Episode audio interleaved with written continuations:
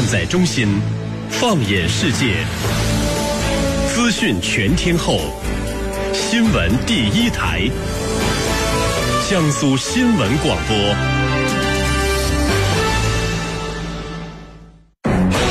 你听到的不仅是兵器，更有背后的战略风云；你听到的不仅是军情，更有其中的大国博弈。主持人深度互动，评论员独家点评，尽在军情观察。江苏新闻广播、扬子晚报联合打造。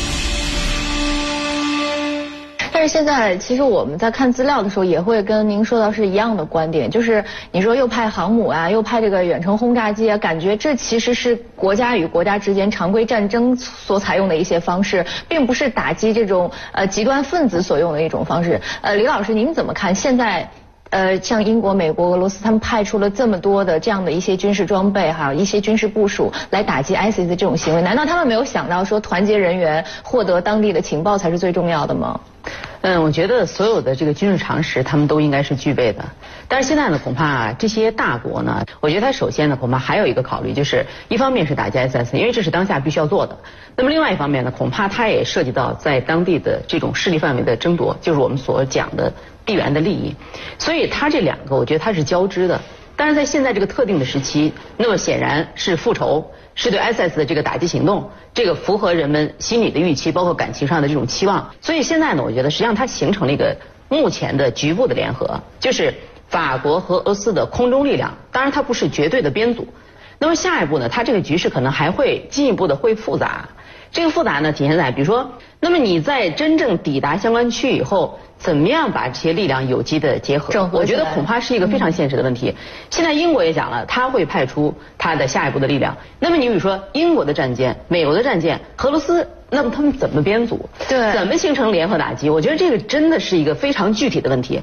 它绝不是说任何的决心，好像我们大家都已经形成了正义联盟，它就自然而然形成了。对谁听谁的还不一定。没错，这里面有非常微妙的协同。我觉得这个目标在这个短暂的区域内，如果能达成一致的情况下，那么各各个分开打也无未尝不可。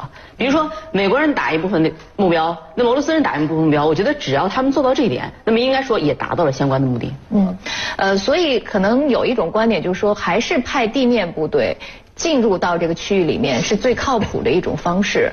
呃，殷先生，您觉得如果是派地面部队的话，接下来像英国、美国、法国、俄罗斯这些国家是不是会采取行动，还是说只空袭？派地面部队，无论是呃，毫无疑问是呃应该的，关键是派谁，这是问题。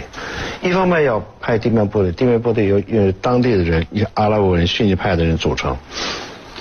另外一方面呢，要展开非常强大的这种政治文化攻势，就是戳穿他们，让小叫几岁的小女孩拿着刀怎么割一个小玩具什么，就是啊，戳穿这个邪恶的本质。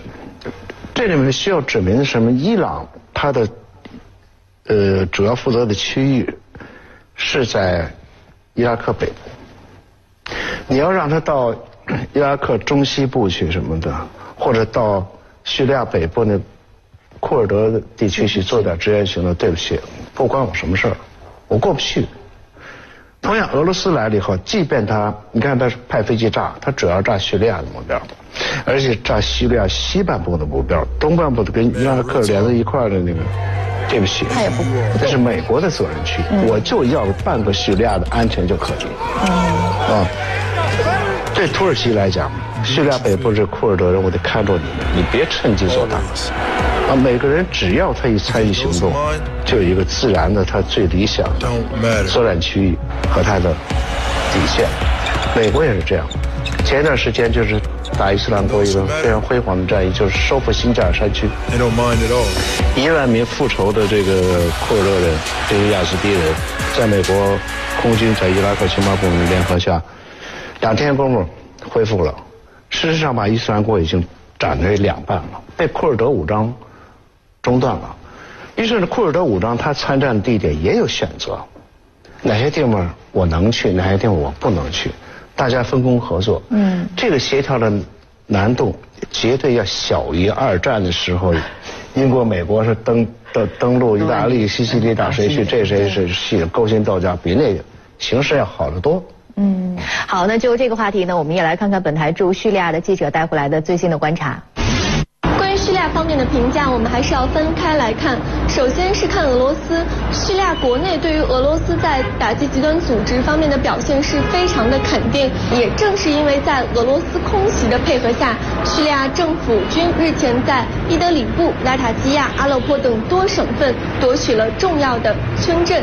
那另外一方面是美欧，实际叙利亚政府对于美欧的评价一直都没有变。那叙利亚政府坚称的观点是，一切没有与叙利亚政府进行协调的任何空袭行动，都是对于叙利亚领土的侵犯。那对此呢，叙利亚官方报纸《革命报》也刊文称，法国现在对叙利亚进行空袭，过两周之后，英国很有可能参与到空袭当中。这表明美国希望更多的盟友参与到叙利亚危机的解决当中。而叙利亚另外一份官方报纸《祖国报》也刊文称。叙利亚危机的解决不能靠美欧的空袭，而只有与叙利亚政府军进行地面配合，才有可能真正的消灭极端组织。那以上就是叙利亚政府方面以及叙利亚媒体方面的评价。纵观天下军情，解析兵道玄机，深入军情一线，强化国防意识，军情观察。江苏新闻广播、扬子晚报联合打造。俄罗斯、美国和法国在打击 IS 上已经明确分工，叙利亚还是俄罗斯负责。目前北约对俄罗斯的立场有了一百八十度大转变，但土耳其战机击落俄苏二斯战机之后，关系又要堪忧。目前法新社分析就称，俄罗斯和法国组成反 IS 同盟不太可能。尽管是共同的敌人，使得俄罗斯与西方走近，但合作依然有局限性。上周，美国总统奥巴马在菲律宾出席 APEC 第二十三次领导人非正式会议时表示，政治途径。是叙利亚根除 IS 的关键，但前提是解除巴沙尔政权。那么军事联盟打击这其中的和与不和，世界反恐的走向又会怎样呢？防务新观察继续为您解读。就是刚才我们花了很长的一个篇幅去讨论这个正义联盟它打击 ISIS，比如说它会遇到什么样的困难，到底能不能行，呃，效果会是怎么样的？现在我想反过来说，ISIS 按说哈，如果是一个国家的话，看到那么多国家联合起来要攻击你，一定也是会心生顾虑。但是 ISIS 是不是这么想？他现在手里还有什么样的牌可以？让自己觉得我足以抵挡你这些外部国家对我的一些这个军事打击，殷先生。他没有什么怕，这这帮人是是不要命呃不要命不怕死的，甚至是渴望牺牲的，是吧？而且他之所以生存呢，他人数并骨干分子人数并不是多，三万人撑死，但是他控制上百万人口，这可能是一些陪葬的老百姓。嗯。他几十个人可以控制一个城镇。啊，拿枪逼着你交税什么，这个商店都开开业什么，有什么困难他也帮助。打一仗这帮人跑了，就挨炸的是当地的小店铺老百姓，肯定是这种局面。呃，你说伊斯兰国现在最怕什么？我觉得还是最怕空袭。空袭呢，把他们的财源都炸断了，嗯，石油也卖不了了，他的补给也运不上了，老百姓呢可能就开始躲着他们。就过去你说你来保护我们的，没有你。结果呢？现在呢，反而你把炸弹带来了。呃，我觉得地面推进呃难度不是太大。伊斯兰国它呃死守的目标有组织的抵抗，也这个地点也不是太多。关键看就是世界反伊斯兰国联盟的这个作战意志，整体的安排怎么样？这需要对话，而且这事儿还真不能急。打伊斯兰国绝是不能急。呃，那李老师，您觉得呢？您觉得这个 ISIS 现在就是整个的一个打击 ISIS 的这个行动，呃，是不是已经具备了这种反传统的、非传统的一些特征？然后未来如果说这个战场形势真的发生变化的时候，会不会也是我们所谓的第三次世界大战？会不会也是具有反恐的性质？因为我觉得现在呢，确实它有一个就是 ISIS 的肆虐的这样一个态势。呃，如果国际社会呢，在这个阶段没有形成一个统一的声音和统一的行动，那么下一步，比如说它真正这种蔓延扩散很难预计。我记得我曾经看过一部电影，叫做《星球崛起》，就是我们原来认为不可能出现的情况，但是它恰恰出现了，就是大猩猩被广泛培训了以后，那么变成了和人一样的智商。如果他们崛起了，那么相当于人类的空间就会被压缩。所以我觉得呢，这个和当时那个电影呢有某种相似的地方。那么目前呢，我们这个目标呢还是要防止 SS 的全球性的蔓延。我觉得这个目标是一致的。